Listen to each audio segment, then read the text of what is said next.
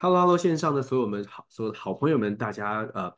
大家好，星这个又到了一周哦，星期一的时间，欢迎回到我们的天亮说晚安。礼拜呃礼拜一跟礼拜三呢，固定跟大家在这个线上呃来讨论当天的国际新闻。但是我们在讨论每一天的国际新闻的时候呢，其实我相信所有的朋友大概也发现了，国际新闻它都有一贯都有一定的连续性哦。也就是，也许有一些突发的新闻，但是除了突发的新闻之外呢，长期跟我们一起来关注国际新闻，就会发现，像我们从乌俄战争啦、以巴冲突啊等等，都会有延续性的，就好像这个戏剧节目一样，它是一集一集的。那如果说大家跟着我们走的话，就会发现，诶，过去的一些事情，慢慢慢慢，这个脉络就比较清晰。可是我们也尽量的，我也尽量的去做到说，如果今天你是刚刚开始来听天亮说晚安，或者是你今天来听这个今天发生的国际新闻，我也稍微的可以这个让大家，就算是今天开始听，也知道发生什么事情。当然不容易，尽力尽量来做。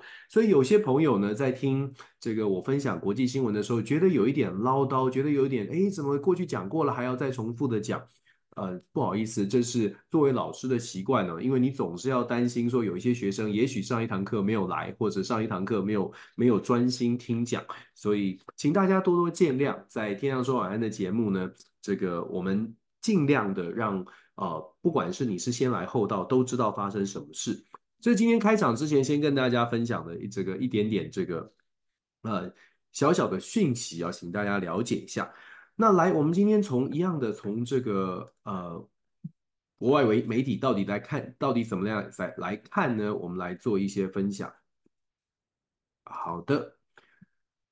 好，今天我们看到什么消息呢？一样，我们从彭博社开始看哦。彭博社今天的大消息，其实在昨天下午就已经爆发这个消息了。目前我们还在等待美国拜登政府、拜登总统的正式的回应。可是有一些朋友大概已经看到了，因为呢，这个在约旦约旦这个北部的一个军事基地，美国的 Tower 二十二这个代号叫 Tower 二十二的这个军事基地呢，遭到了无人机的攻击。那当然这个。背后啊，这个组织的背后呢，美方是认为是跟伊朗有连结的。伊朗是正式的说，这个我们没有 connection，而且这个事情与我们无关。但是啊，不管怎么说，现在的这个状况，要美国说啊，跟伊朗没有关系，恐怕很难。但是这也是造成了拜登政府陷入一个难题，因为美军受美军受到伤亡，我们真的很不客气的说，现实就在这里哦。国际政治的现实是。我们看到乌俄冲乌俄战争，我们看到了以巴冲突，伤亡都非常的这个惨重，让人不忍哦。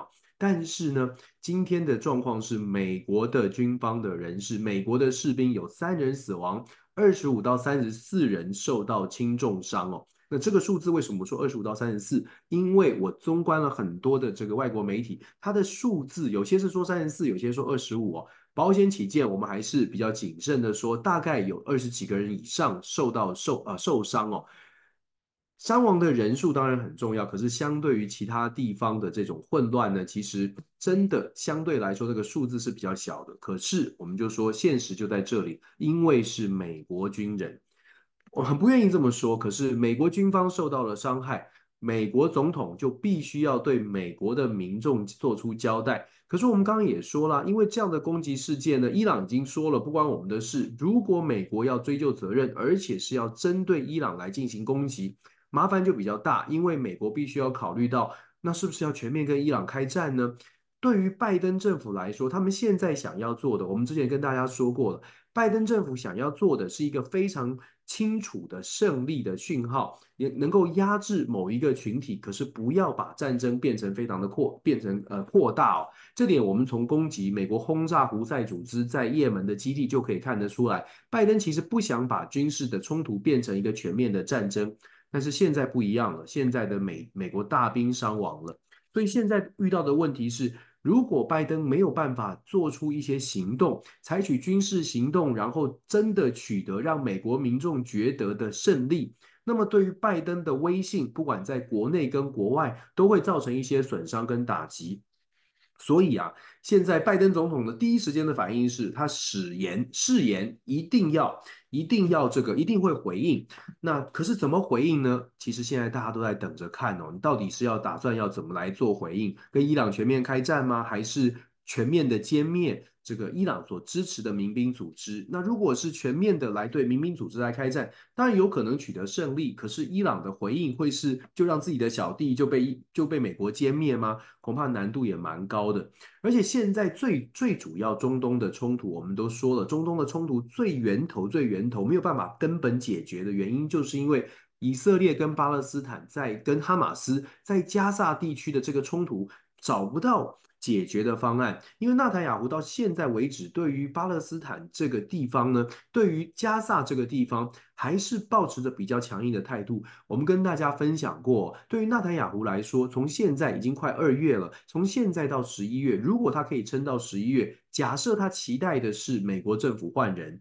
那如果他真的心里有这种想法的话，现在恐怕在加萨地区的这个战争或者是攻势攻势呢，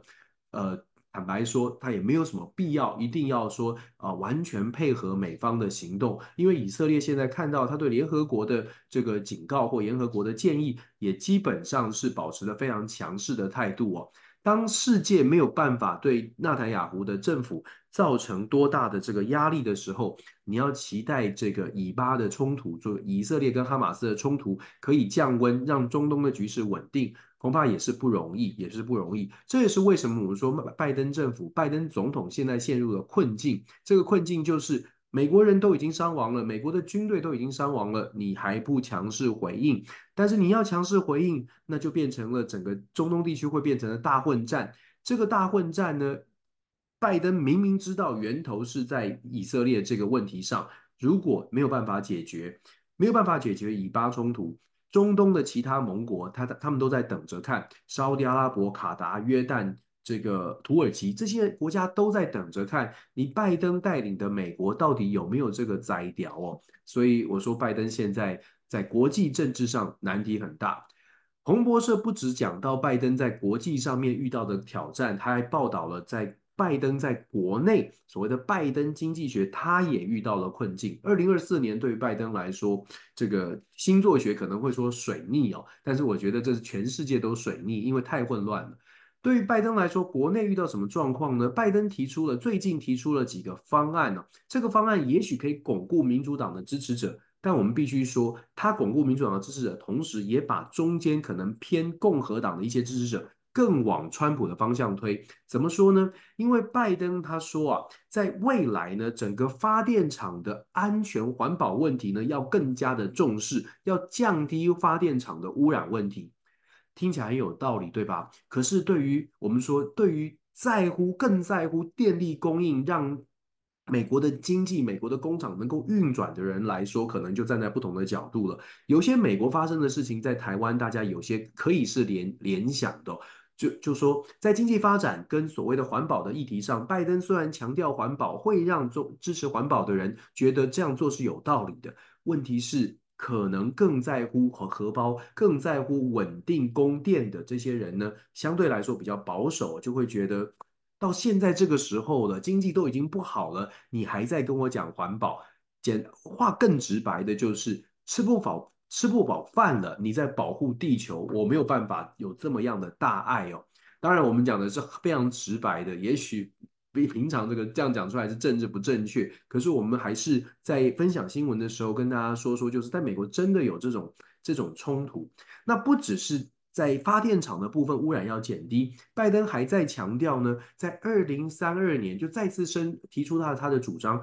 二零三二年的时候，拜登希望呢，全美国有三分之二的汽车都是电动车，一样的通这个。推动电动车的销售啊，乍听之下，对于可能比较支持环保的进步派人士而言，诶，这是一个好消息。可是，我们真的是一个很大的可是。可是，这个理想呢，到底要怎么样来落实？想想看，现在的电动车哦，就在不久之前，在美国，因为天寒地冻，因为气候变迁。天寒地冻的状况造成很多的电动车，尤其在美国北方州，电动车因为电池没有办法启动，就抛锚在路边了。因为天气太冷了，电动车受不了，没有办法，电池没有办法发电。那这种状况呢，让美国的民众透过媒体，大家都看得到，而且真的经历到太冷太热，诶，电动车可能都会出现状况，这是其一。第二呢是整个电动车的所谓的充电站，它是不是方便？然后电池的续航力，在美国这么大的地方，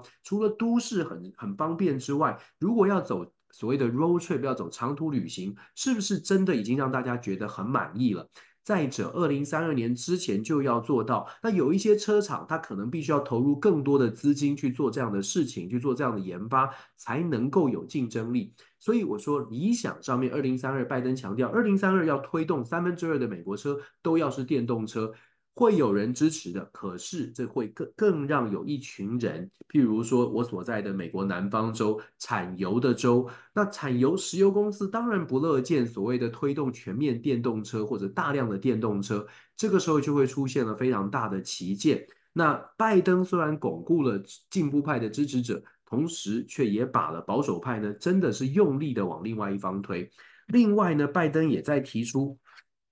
这个除了呃。这个我们说电厂之外呢，然后电动车销售要提高，还有一件事情也是拜登推动的，就是要减少液态天然气的出口。对液态天然气的出口采取了一些禁令，因为他们认为说有污染哦。可是我们再次的强调，液态天然气的出口对于有这个产生天然气的这些厂商或者是这些州啊，甚至很多人的工作跟这些有关的，他们会再次的认为说。没有得选择了。如果拜登继续做，我们的工作、我们的公司都会受到冲击。因此，我们只能说，拜登经济学，拜登在内政上、外交上面遇到了这个国际混乱的挑战。拜登在内政上提出的一些政策呢，看到真的是加重了要把民主党的选民基基本盘把它巩固，但是同时，拜登真的会流失另外一方的选民哦。在此同时呢。彭博社也报道了另外一方，川普。川普遇到什么状况呢？川普的现金现金流可能会受到打击，一连串的民事、刑事的一些案件呢、哦，让川普最多有可能会这个呃面临所谓的四点五亿美金的这种风险，就损失四点五亿哦美金的风险。然后彭博社报道说，如果川普在各项的这个呃判决当中都站在下风的话，最多有可能让他的资产损失百分之十五，真的最多让他增长百分之十五。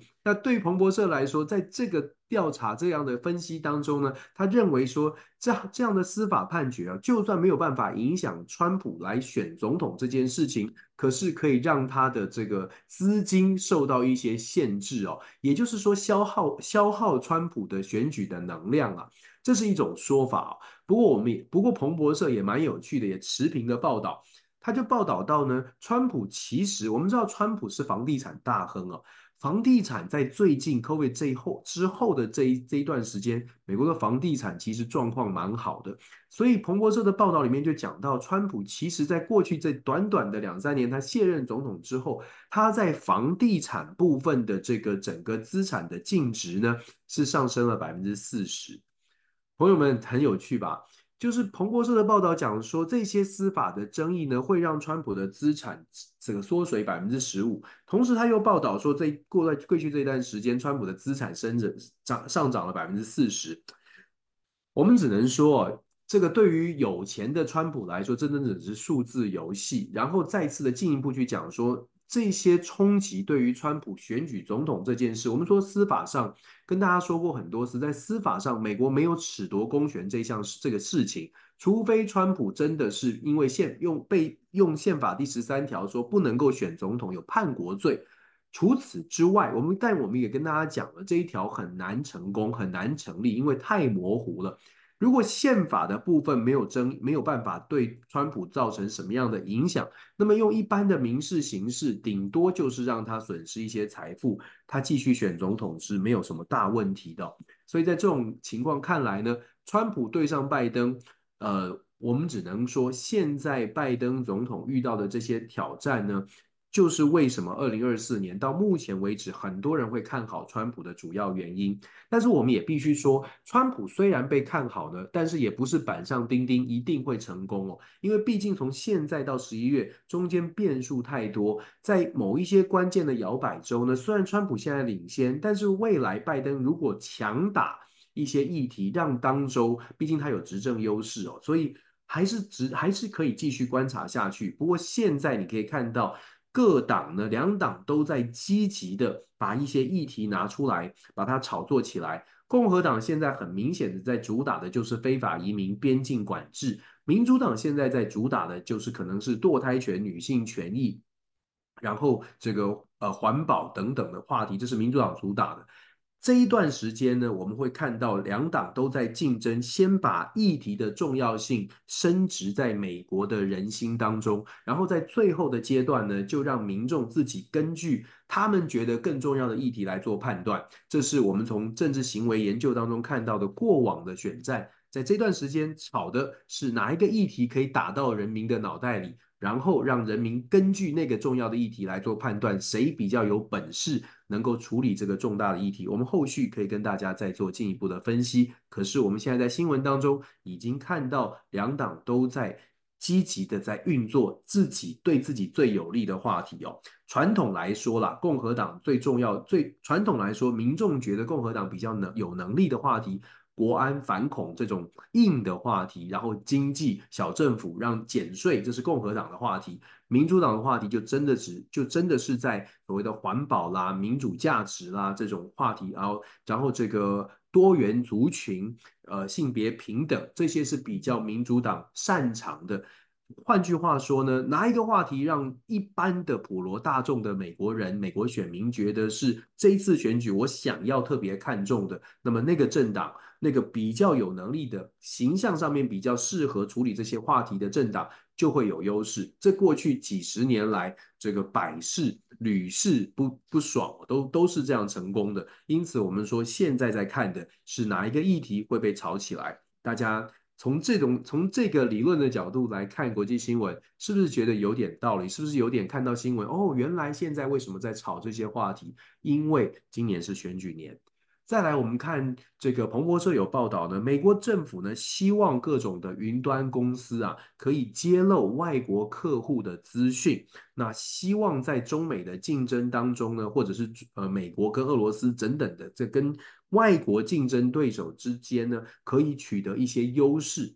但是这个新闻呢，其实它某种程度反映出来，现在在整个全球的竞争局势之下。有一些基本的，本来美国觉得不应该做的事情，现在都被美国、美国政，包括了美国的政治人物都在重新思考了。我们就讲这个所谓的云端的资讯，是不是外国的外国的客户，不管是因为他这个要求不只是政府哦，它还包括了要求外国的个人啦、外国的组织哦，希望这些云端公司都能够提供资讯。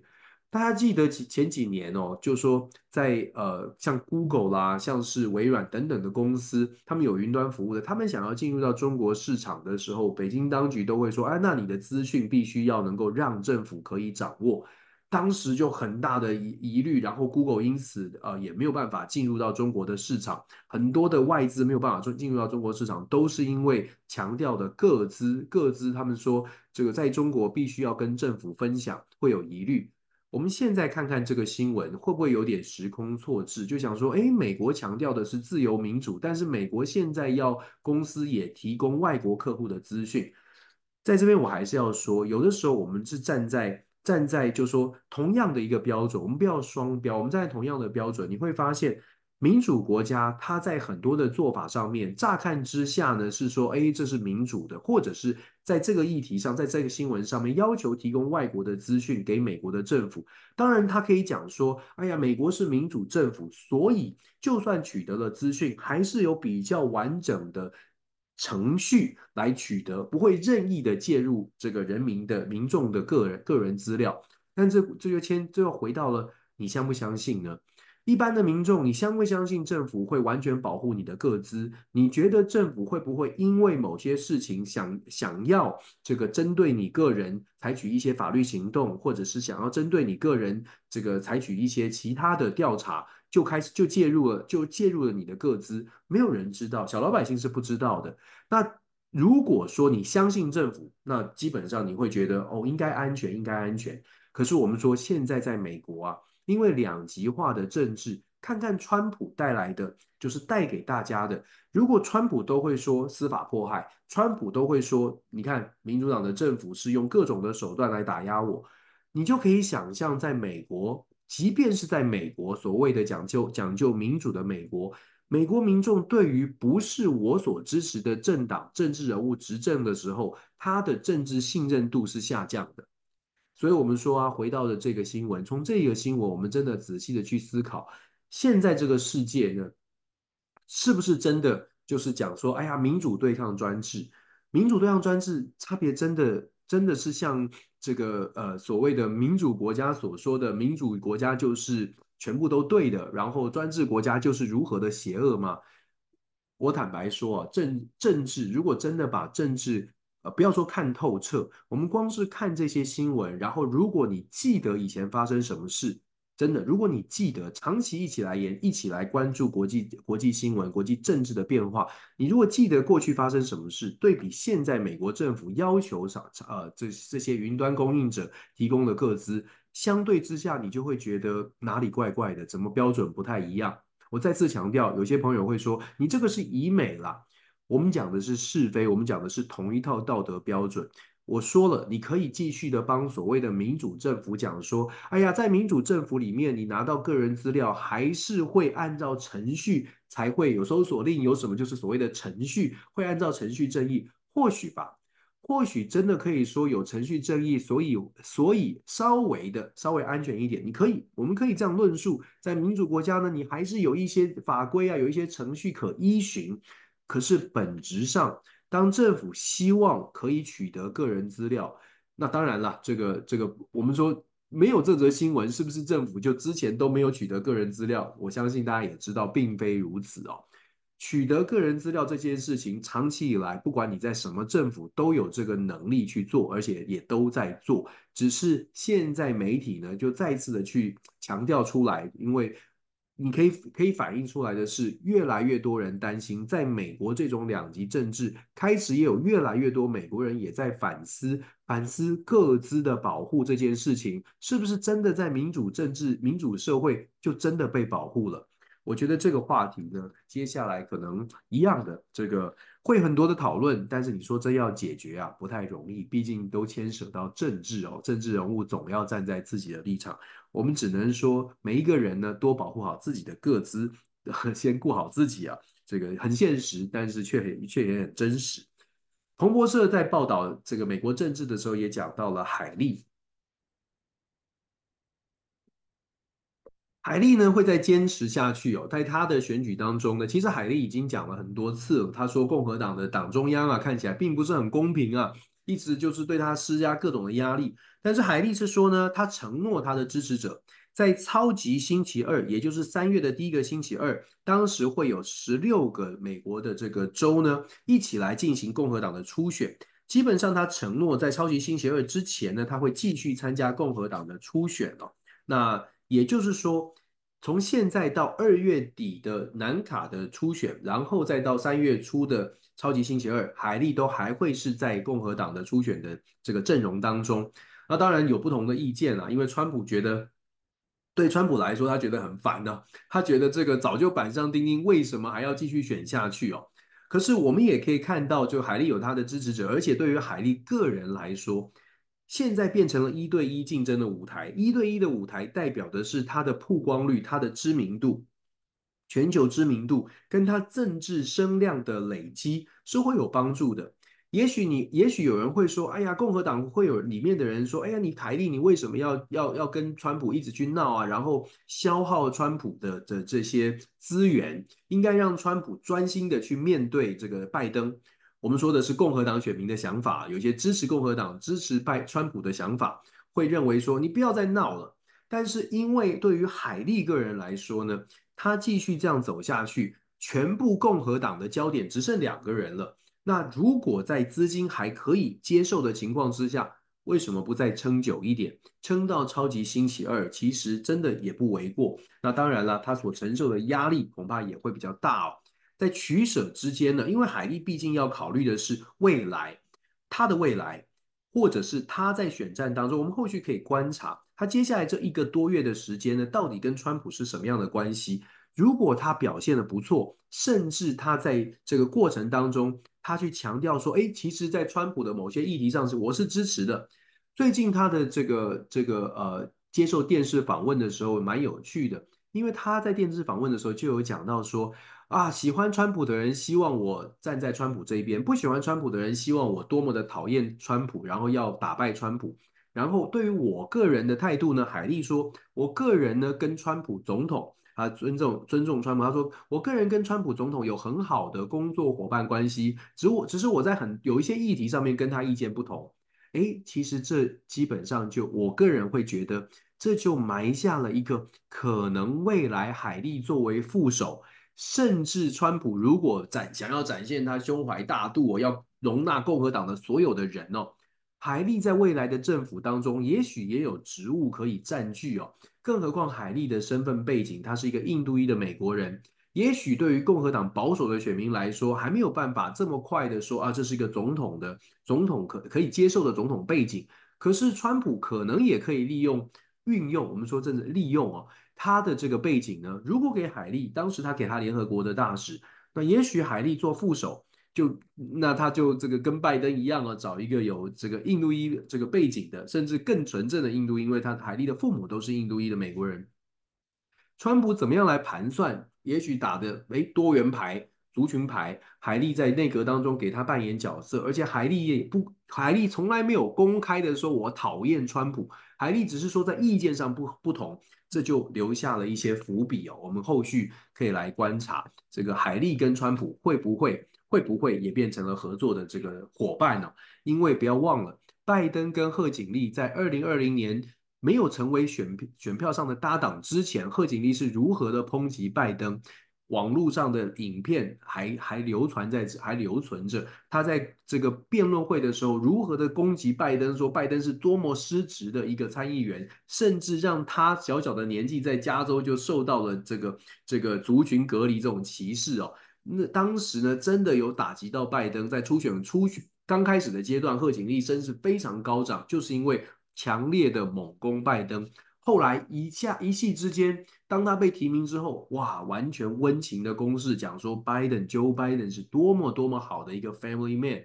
多么的爱他的家庭，我们一定要支持。政治啊，有的时候看穿了，它是一个表演的艺术。只不过呢，这些表演的演员，我我常常用这样的形容，我说，只不过这些表演的演员呢，他有没有有没有自己本身的政策的深度，有没有自己还愿意念兹在兹，顾及到这个他从政的初心是为了国家、为了社会的这种这种本心，那那就要看民众是不是张大眼能看清楚了。好啦，我们说这么多，我们继续往下看。我们看到全球政治哦，我们可以看到联合国的这个维和部队呢，在这个呃，在南苏丹的边境呢，遭受到了攻击。我们之前有跟大家说过，全世界很多地方还在混乱，非洲的苏丹的这个状况非常的不好，超过七百万人流离失所。两千五百万万人的这个这个需要，两千五百万人需要联合国的援助。那联合国的维和部队呢，在苏丹、在南苏丹这些地方呢，其实都在勉力的维持。可是全世界的重心都没有放在这个非洲哦，所以这则新闻再次的提醒提醒大家，在非洲的状况其实也非常的不理想。但是你说全世界的重重点，全世界的资源在有限的情况之下，究竟要如何帮助这些非洲国家呢？还是现在我们只能看着非洲国家，呃，这呃继续的维持它的混乱的阶段。基本上现在主流的国家啊，呃，时不时提醒一下，可是基本上是把它放在旁边。这也是我们觉得所谓的国际政治理想跟现实，看到这些资讯，提醒自己，现实面可能更重一点哦。再来，我们看到彭博社也有报道了芬兰的大选。芬兰刚刚刚刚结束第一轮的大选，进入到第二轮，因为前两名的一个是 Stop，呃，一另外一个是哈维，刚刚有把它抄下来，他的名字不太好念哦。另外一位呢是呃哈维斯托，哈维斯托。这两位啊，这两位分别在第一轮得到百分之二十七跟百分之二十六的选票。我们之前有跟大家说过，很多国家呢都会采取所谓的两轮投票啊。芬兰的总统大选就是采取两轮投票，在接下来在二月份会进行第二轮，那第二轮就选前两名，所以这二十七对上二十六非常的接近哦。其实呢，这两位啊，在芬兰，我们知道芬兰最近也是在积极这个这个芬兰这个在面对所谓的呃。呃乌俄战争啊，因为芬兰跟跟俄罗斯的有边境接壤，所以芬兰在面对乌俄战争，在北约的这个加入北约之后呢，非常积极的，整个国家都开始意识到了俄罗斯的威胁又在提升了，所以芬兰在国安的议题上，基本上所有的政治人物的立场是一致的，没有太大的差别。因此，包括了 Stubb 跟哈维斯托这两个人，他在国安议题上都是强调要要提高军备，要增强跟北约的联合，然后要面对乌乌这个俄罗斯的威胁，要加强戒备。可是，在立立场上面呢，我们真的要仔细说的话呢，Stubb 比较偏向保守派的阵营，就是偏右派。那另外哈维斯托呢，稍微偏左派。两个礼拜，就是在二月份，大概两个多礼拜之后呢，就会见分晓啊。到底芬兰会由谁来主政？可是整整体来说，我们姑且不论芬兰的内政的方向会做什么样的调整。我们刚刚说了一个右一个左，但是差距真的不大。但是我们只能说，芬兰在现在政局里面的政治人物，基本上都认为芬兰必须要强化它的国防。对于整个北约，对于整个俄罗斯来说呢，呃，芬兰觉得这个威胁是提高的，所以芬兰整个国家未来呃军事的准备会会会再次的提升。另外，彭博社呢也讲到了有一则新闻，也值得大家想看一看哦。就彭博社有讲到，中国政府呢警告中国的留学生到的这个到美国这个 DC，也就是华府呢。如果你是坐飞机到华府，就美东的留学生坐到华府，然后要去念书，他们发现呢，最近有很多中国大陆的留学生都被盘查，甚至在盘查之后呢，被当机原机遣返，或者是被拒拒绝入境。只要你有一些可能呃特别的背景，比如说化工啦，或者什么样的背景呢，或者是你的这个你可能有一些政党的背景哦。有可能在盘查之后，因为你没有办法讲得很清楚，或者是你讲的让美方的边境进管人员、海关人员觉得有怀疑，就有可能被遣返。那这边特别讲到说，中国政府呢警告这个呃到到这个美国，尤其是从华盛顿机场入境的，最近有很多的案例发生这样的事情哦。那彭博社是特别强调说，呃这个新闻，那其实它也反映出现在我们说过了。中美之间的关系呢，坦白说，在整个美国所谓的一般的社会，它的反中抗中的情绪是有的。那我们也很难保证说，在海关的人员，他个人每一个海关边境在检查查验证件的人，他的个人到底是如何来看待这些事情。有的时候呢，如果有入境美国经验的朋友就知道。当你没有什么没有身份，你只是用观光签或 B 或者是商务签证，所谓的所谓的 B one 签证啊，这个 J one 签证，甚至是旅游签证，进到美国的时候，你在海关呢、有的时候就会被带到小房间去询问，比如说你大包小包带的很多的时候，就会带到小房间去询问。这个时候呢，其实相对来说，你会有那种紧张感，只要有经验的大概都知道，因为它是在一个。那种环境的设定，你对这个地方又不熟悉，这又是别人的国家，你又没有任何的保障，所以有的时候在你在聊天的过程，或者是回对答的过程，对方如果态度是比较凶的，对方或者是比较没有不苟言笑的，真的会让你感感到蛮大的压力。这不论是你从中国大陆来的、台湾来的、香港什么，我们遇到太多。过去我们是曾经是留学生的时候，都曾经经历过这样的事情，就是你的你的对答你。要非常的小心，然后不能讲错，会告诉自己，甚至同学们会告诉互相告知说不要讲错话，讲错话可能就过不了关了。这不止发生在中国大陆的朋友身上，其实在台湾的留学生，有些人也曾经在新闻上发生过。台湾的留学生到美国来念语言学校，到了美国落境被海关原机遣返，又不准他进入哦，因为海关觉得，哎，你很，你有，你你有嫌疑。可是这个嫌疑非常的主观，这也是我说为什么当美国所谓的社会有高有高度的反中情绪的时候，你真的很难保证说所有的海关人员、边境查核查核证件的人人士呢，都是站在用同一种标准。如果他真的心中觉得可能对于亚裔的人士有多一点的怀疑，那他可真的很有可能在。一些小地方呢，就觉得很有违，很有这个疑虑，因此他不批准你的入境，这些都发生过。那我们也只能说，呃，在现在的氛围当中啊，美国可能真的需要从从教育开始，这我们在做的努力啊，美国真的需要从教育开始增强美国所谓的全球的认知，不是说不要有没有竞争，不是说要美国人说啊那个全部放宽没有竞争，而是我们自己在教育第一线所看到的，现在的美国的教育当中，这种美国中心论如果不能够去做调整的话，未来的世界。呃，我我们所担心的是，只会更加的混乱啊。尤其我们说，今年的美国总统大选选出来什么样的结果，不管选出什么样的结果，选战过程当中的两极化，我们所担心的，我所担心的是，这个过程当中的两极化会让一般比较没有在关注政治的人呢，可能会被选战当中所谓的抗中的气氛搞得更加的抗中，更加的排外。这个是。我我我们希望不要发生，但是恐怕有点困难。另外，彭博社也有讲到了这个乔治亚，乔治亚这个国家呢，他们选他他们的这个总理辞职哦，这个执政党呢将指定这个新的继任者。后续我们可以来针对乔治亚这个地方呢比较混乱的地方，我们再来做分享。最后，彭博社我还在再讲一个新闻，这个也蛮重要的，就是他讲到了川普跟中中国呢，中国大陆呢正在 push，就是正在让这个。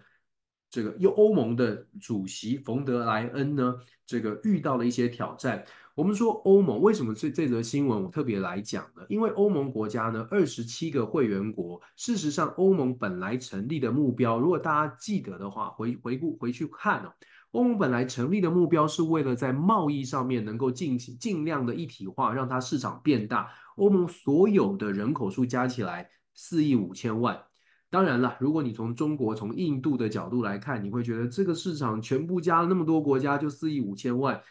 好像不是那么大。但是对于欧洲国家来说，那它消费力当然也比较高一些哦。可是四亿五千万当然也是不也是可观的数目哦。这四亿五千万人的这个人口呢，现在在经贸的推动之下，当时出催生了所谓的欧盟。可是当时欧盟它真的做目的是为了希望大家都能够赚钱，一起来提升，把市场做大，把饼做大。但是现在的国际混乱的情况之下呢，欧盟不只是经济组织了，现在越来越像是一个主权，越来越来越越像一个方方面面的全方位的经呃整合体。那也是因为这样，就导致了欧盟的主席冯德莱恩他的这个权力变得好像更大一些。当冯德莱恩权力变得更大，欧盟主席的权力变得更大。他自己本身想要在政治上面想要带领的方向，他自己的立场就变得很关键了。因为如果说冯德莱恩，譬如说他希望可以对中国更强势，或者他在某种立场议题上面，呃，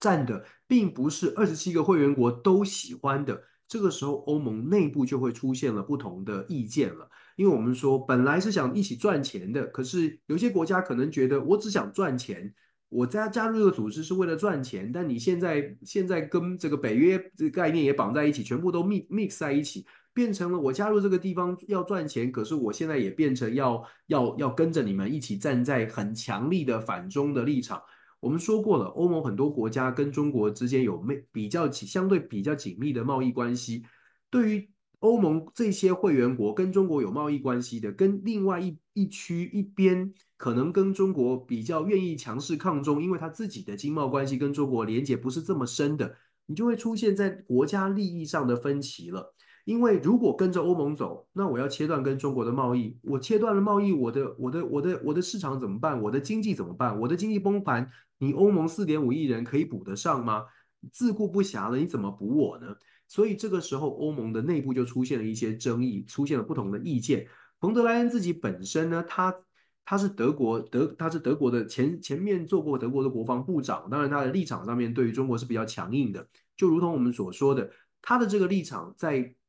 在欧盟内部也不见得全然的被接受。那当然，冯博冯德莱应该很快的会宣布，他会他想要这个继续的竞选连任哦。应该在这个今年就会就就要应冯这个理事主席的部分，今年会改选。那会不会竞选连任？谁会出来接手呢？都会影响到欧盟未来。呃，不只是对中国的政策，欧盟未来的走向都会受到影响。这一点呢，我觉得彭博的讲法是讲说，现在的川普可能回来，然后再加上中国的状况，很有可能会造成冯德莱恩在整个欧盟当中受到的支持，或者是在欧盟带来的争议都会。出现一些呃变化，也真的都会受到影响。这个是呃彭博社整个全球政治当中我们看了蛮多的。基于彭博社的报道，我们再继续看下去，我们会看到蛮多重复的部分，但是我们继续的跟大家做分享哦。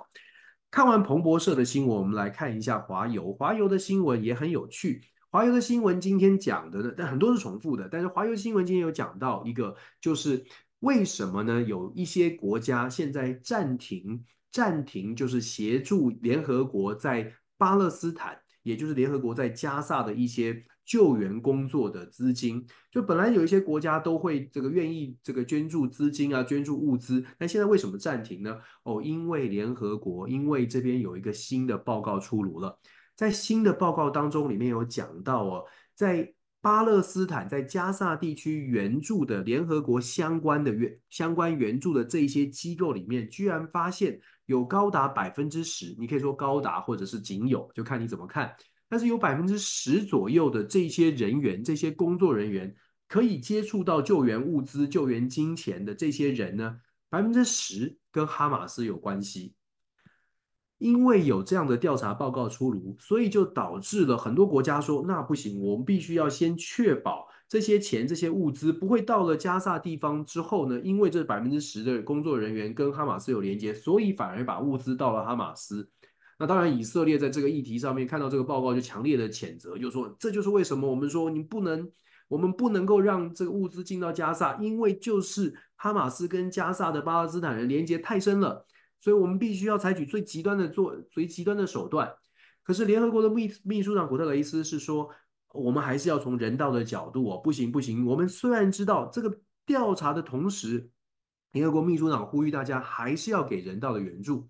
朋友们就可以自己想啊，如果你是这个决策者，你应该怎么办？你知道有百分之十的人跟哈马斯有连结，可是你也知道巴勒斯坦这边这些人，巴勒斯坦人在加沙的这些人真的受到了攻，受到了必须要援助的那些人道物资必须要进去。所以你明明知道这百分之，譬如说一百一百一百份的物资送进去，也许只剩下百分之五十送到这些需要帮助的人，另外百分之五十到了哈马斯这边，可能助长了哈马斯的气焰。那你怎么选择呢？你要不要救这百分之五十？你要不要救这五十份可以救到的巴勒斯坦人？还是你觉得为了这个，为了要打击哈马斯，长痛不如短痛，我们要完全的这个，好像是完全的截断？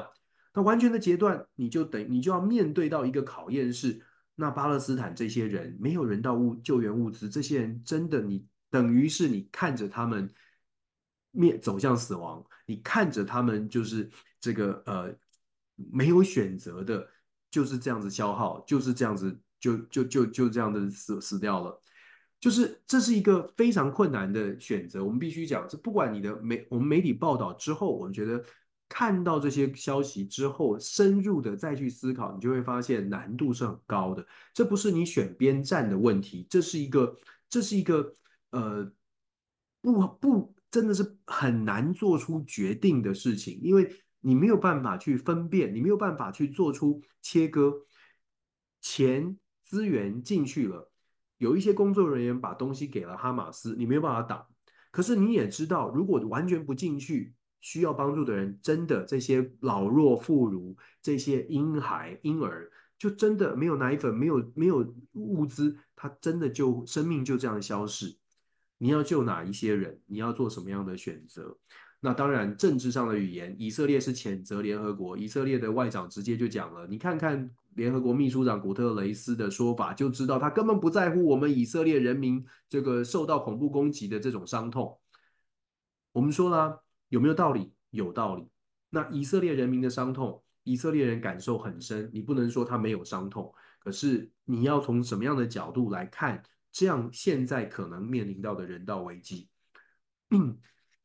不容易，对吧？我们说国际政治哦，有的时候谈一谈呢，就是很现实、很残酷。然后你要说谁可以做出一个了完美的决定？没有什么完，这个恐恐怕没有什么完美的决定。当战争开始之后，就没有所谓的完美决定。当战争开始之后，面临的就是呃，就就是无我真的觉得战争开始之后就是无止境的，就是无止境的可能仇恨啦、仇恨啦、悲哀啦、伤痛啦。这就是为什么我们要全力的避战，全力的避战，因为你没有办法，很难把它停止。到目前为止，没有看到哪一个地方停战了。中东的危机，我们刚刚说过了，拜登总统面临到了很大的挑战。另外，华友也报道了这个，报道了英国的王妃哦，英国的王妃呃手术顺利成功，这个是一个这个国际也算是一个国际新闻啊。当然，相对来说就跟。也也不能说讽刺，但这也是重要的国际新闻。但是，嗯，我想对于有的时候我们从受难者，譬如说在苏丹的人，在巴勒斯坦的人的角度，那这些新闻 相对来说重点性重点就不大了。再来呢，这个也华友也讲到了现在这个海地的状况，海地真的非常的混乱，治安的情况非常非常的糟糕。然后也说了这个，呃，甚至讲说集集体的这个。这个对女性的不礼貌啦，等等的事情都一直都在发生，在街头也在发生。那怎么办呢？怎么办呢？目前海地不敢说是无政府状态，但是也几乎无政府状态了。海地的状况是非常需要援助的，但是美国目前现在也暂停了对海地的援助。所以有些地方有些新闻呢，他就报道出来告诉你说，呃，这个事情在发生，但是你说真的有什么解决之道？好像也好像也还好。那海地的海地的状况，我们说在台湾呢，因为台湾跟海地有邦交，我不晓得我们在在台湾的这个政府对海地怎么样来进行援助，但海地现在很需要。待会我们会讲到其他的新闻，也有提到说肯亚大这个大西洋彼岸的另外一边的肯亚，肯亚跟海地关系不错，所以肯亚本来是打算要送一千名的警察去帮海地来维持治安，但是现在也被。停止肯亚的这个政府也没有也没有呃也不愿意这个批准这样的行动哦，所以整个海地的状况看起来是非常的糟糕。那就不晓得这个海地政府现在跟呃跟台湾的关系如何哦？在这种混乱的情况之下，会不会导致海地也希望寻求更有力的援助跟支持呢？这也是为什么我们会说，嗯，台湾很多的外交关系哦，呃，因为外交因为邦交国本身都。都有一些状况，我们真的很婉转的说，本身外邦交国都有一些状况。以海地来说，在这种状况之下，你怎么怎么能够去维持稳定的外交关系，让它不生变？我觉得啊，要很要很努力，很努力，真的只能说要非常非常的努力。我们继续往下看吧。这个联合这个在华邮当中呢，也有也有讲到了美国跟中国之间呢有。进行会议的讨论，这个芬太尼，也就是药品管制的问题，药品输出的问题，这些呢都会是都会是呃讨论的这个重点哦。所以基本上，呃，华邮的报道呢，跟我们在彭博社看到的消息呢，有大部分的，就是说世界的重点都重复在这边。然后华邮也针对了美国在约旦的这个基地受到了冲击，有一些这个报道，有一些报道。嗯，华油当然，我们说不止华油，待会我们也可以谈华油啦，华华呃这个《华尔街日报》都有讲到中国的经济的表现哦。中国的经济表现，基本上西方媒体报道中国的经济表现，都是认为说中国的经济表现现在在下行阶段，也就是中国现在的经济表现不是很理想，所以导致中国内部的压力很大。这某种程度来说，它是反映事实，但是同时我们也要说。我们不能双标哦，就说现在全世界的经济是不是只有中国遇到了所谓的下行？是不是只有中国大陆呃的状况是最糟糕的？我想可能大家如果真的愿意愿意持平来看这个世界，你就会发现，呃，这个状况其实真的并非是只有在中国发生。我知道我们这样说，可能有朋友不喜欢，他们说你这样就是帮中国说话，帮中国大陆说话，你这样就是怀疑。怀疑这个西方媒体的报道可能不是很准确，我们待会马上给大家看，呃，另外一则报道的方式，就可以知道为什么我们在看西方媒体的时候，有的时候要特别的小心谨慎。赶快看一下《纽约时报》，《纽约时报》基本上我们说，呃，重点也是在中东的危机。现在的中东危机呢？呃，有讲到说中东的危机很严重，然后联合国的联合国的援这个救援组织啊，再加上说现在的这个援助的资金跟物资呢，大概在几个星期之内就会用完。可是我们也说了，因为我们刚刚探看提到了这些争议哦，在加萨有一些人道救援组织跟当地 local 的这个巴勒斯坦人结呃一起工作，结果发现他们跟哈马斯有连结，这也是为什么资金快要用完，联合国的秘书长会说赶快赶快给更多。问题是很困难啊。另外，在中东的问题上面，《纽约时报》也做了一个专题报道，讲说到底哈马斯的武器是哪里来呢？结果现在现在发现呢，哈马斯很多的武器啊。居然呢，越来越多的比例是来自于以色列，有的透过走私，有的透过从过从以色从以色列这个军方遗留下来的这些弹药，还有以色列发射没有爆炸的弹药，哈马斯把它重重新重整组组合处理之后呢，变成了他们的弹药。因此，现在这个这也是为什么以色列国防军虽然一直在进攻，可是到目前为止，哈马斯仍然有七成到八成的战力。包括了弹药，哈马斯也还没有用尽，打了这么久啊，打了两三个月啊，哈马斯还没有用尽他的弹药。现在呢，纽纽约时报的报道是说，原来哈马斯啊还拿到了不少，有不少的弹药，并不是从伊朗或哪里远端而来，真的就是直接从以色列走私进口而来。所以，也许以色列自己本身也有一些，也有一些这个商人或者是黑市的军火交易哦，因为看在钱的份子份上啊。可能真的也跟哈马斯有一些连结。再来呢，《纽约时报》也有报道，报道什么呢？报道说，这个对于呃欧洲或者是北约来说呢，俄罗斯的入侵哦，不再是一个这个不可想象的。也就是说，现在对于欧洲跟北约国家来说，他们越来越担心说，呃，俄罗斯是会是有可能入侵北约组织、北约国家的。为什么呢？其实追根究底呢，主要的原因就是因为乌俄战争打到现在，乌克兰要战胜的这个可能性，虽然西方媒体讲说，哎呀，要支持啊，政治正确上面要继续力挺民主国家，可是真实的是真实的事实，我们说真实的情况是，乌克兰要战胜，现在的机会是越来越小。所谓的，而且所谓的战胜到底要如何定义？是说？乌东放弃了，这样然后造成休兵了，所以这是战胜，还是乌克兰要全面的收复失土？如果目标是放在全面收复失土，现在越来越多的专家学者评论都开始更大大胆的说，乌克兰想要所谓全面收复失土的可能性，那是真的微乎其微。这个真的不是政治正确，可是这是不是比较符合现实？我想这个大家可以去做思考哦。这也正因为乌克兰战胜的可能性变得很低，那代表的是说，那俄罗斯在整个西方的制裁的情况之下撑了这么久，然后还继续的固守在乌东的区域，而且看起来还有办法跟中国大陆、跟朝鲜、跟伊朗做继续的做交易，那代表的是西方国家对它的钳制没有效果。既然西方国家对它的钳制没有效果，那俄罗斯未来的下一步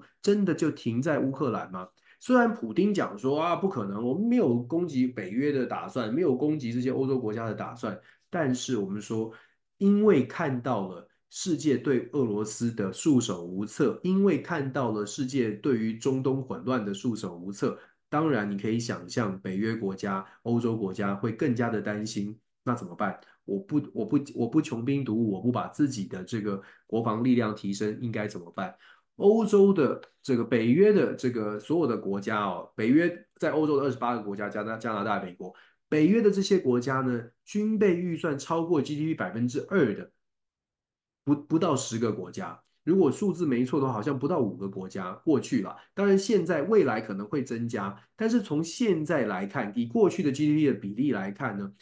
基本上大家。都觉得一定都是和平的。可是现在看来呢，这个数字会往上。那话又说回来哦。我们说台湾的这个 这个这个军备的预算要占比到百分之三，当然是西方国家，美国当然期待它占比到百分之三。但是看看这个世界在和平时期，如果要批评说台湾这个不希望把军备的这个成本盖弄那么高，不希望把军备预算抬得这么高，并不是因为台湾胆小怕事，或者不是因为台湾的人就是好像好像不知道这个世界发生什么事，而是当和平的时候。欧洲所有的国家也一样的这种这种预算的比例哦，那当然了，现在强调的是说，台湾、美国基本上强调的是台湾你自己要了解哦，你在的你所处的位置是面对中国崛起的威胁，你是在第一线的，所以你必须要思考你是第一线的思维，而不是和平和平时代和平国家远离战争的思维。那当然，这就是在台湾，我们接下来这几年可能非常有可能会面对到的一个情况，就是会有更多的人提醒台湾说，现在你是在战争的第一线。欧盟国家开始有这种警惕了，它的军备会提升了。我们可以想象，想象的是，在亚洲呢，很多的国家，日本、韩国、台湾都会都会在这种局势之下呢，不管是主动还是被动，军备的数字恐怕都是大量大幅的提升哦，这是可以可以想象，或者是很难避免的。再来，我们很快的看一下，这个《纽约时报》也有报道到。肯亚的军警方本来要打算，我刚刚说过了，本来要送一千人呢到到海地来协助这个治安哦，可是真的真的是这个没办法，因为这个肯亚这边没有成功。那我们说了，海地的情况呢非常不稳定，而且治安的状况很糟糕，在太子港的地方呢，最近还准备办一个庆典哦。那海地的官方是说，哎。现在怎么办？现在应该怎么处理？希望西方国家能够看到，希望美国可以赶快来援助，也希望各国的盟友来援助。我刚刚说了，当台湾的邦交国自己本身内部有各种各种的问题的时候，可能在邦交的问题上面要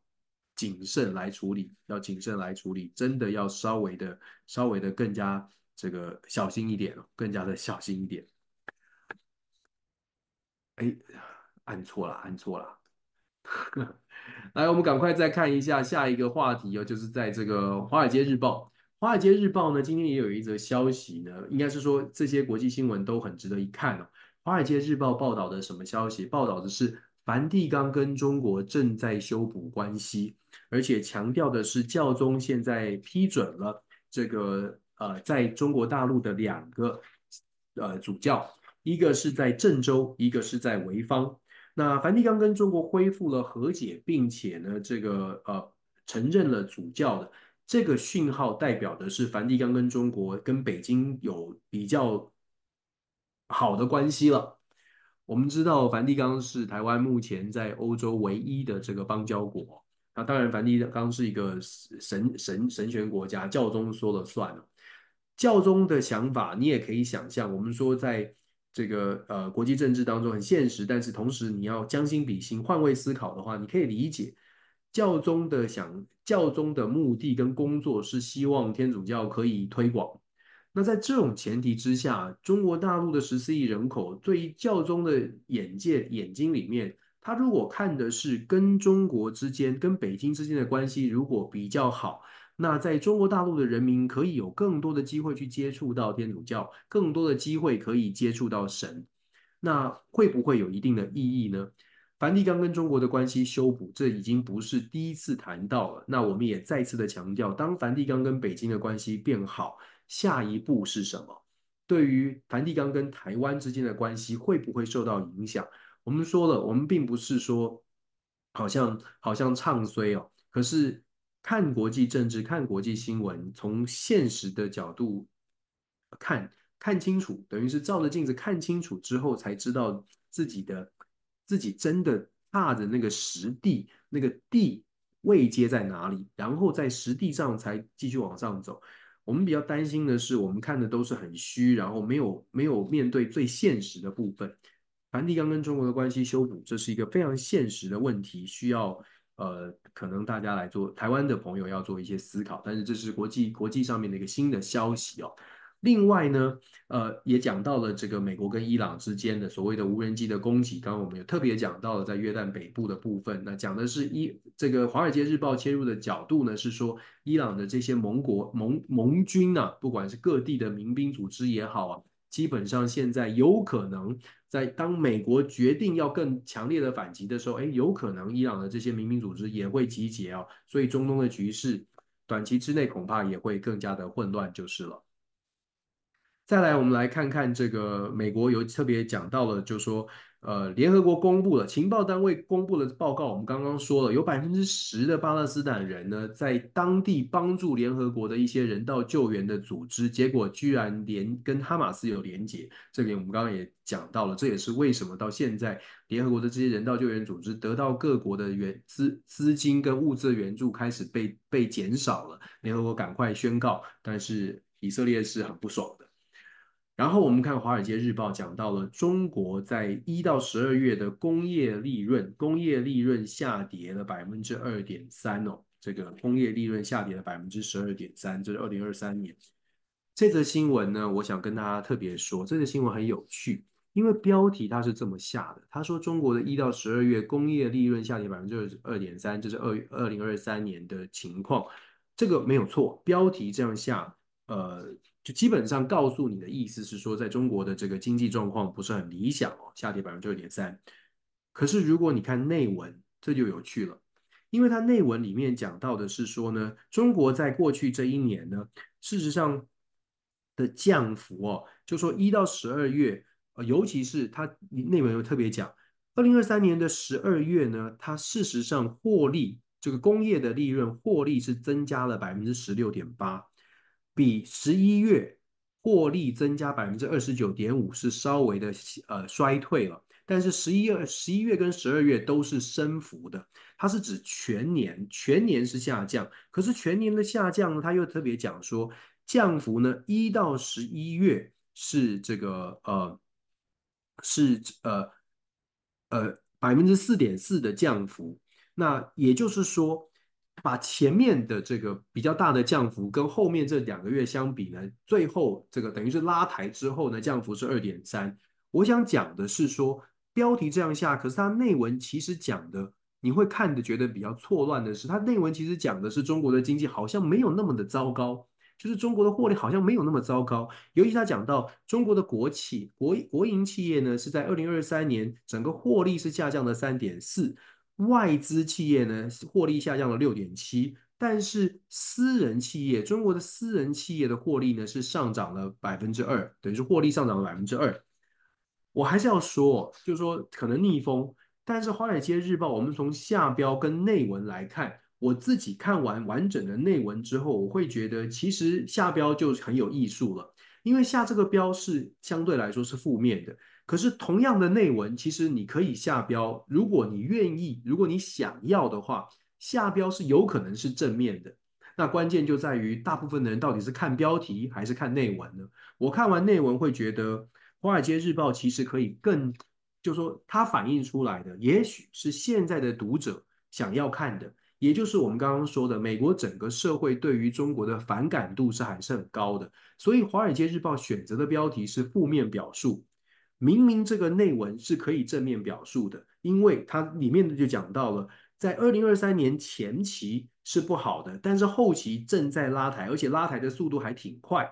那这种拉抬的速度挺快，我就说了，下标题它可以说，虽然这个中国的经济在二零二三年前期呢是看到了比较负面的，受到了蛮大的负面的冲击，但是后半后半年就是最后这几个月是明显的上升。那未来呢？如果你要正面，你就会说未来有是，也许他可以说，呃呃，future is hopeful，就是未来是有希望的。但是他没有这样下，他下这个标。我们把这样的话题，我把这样的话题点出来，我相信一定有人说，哎，你这个是以美嘛？你怎么这个为什么你要一直帮中国说话？我们就讲了，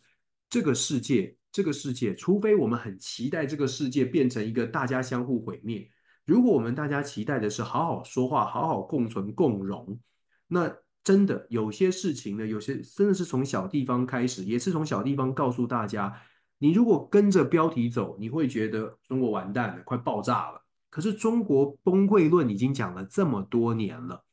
我说过，我们非常理智的来看待这个社会，看待这个世界。任何国家没有哪一个国家说我躺在这里躺平摆烂，我不想发展。任何国家，不论你是。什么样的体制，专制也好，民主也好，任何政府都希望自己的国家往上，都希望自己的国家发展。在这种情况之下，你要说从外部说这个国家快垮了，快垮了，快垮了，那基本上你是做一个假设，说这个国家的所有人，这个国家的政府完全没有想说这个国家要发展，这并不符合逻辑，这并不符合逻辑。因此，我们还是该说什么还是要说，尤其是看了西方媒体的报道，看到了一些问题，我们不仅仅是念完标题告诉大家，还是跟大家说一些这个内部的一呃一些观察哦。再来又讲到政治现实了，赶快看日本怎么看。日经的这个新闻呢，它的政世界政治新闻的头条讲的是什么呢？讲的是巴基斯坦跟伊朗，哎，握手言和了。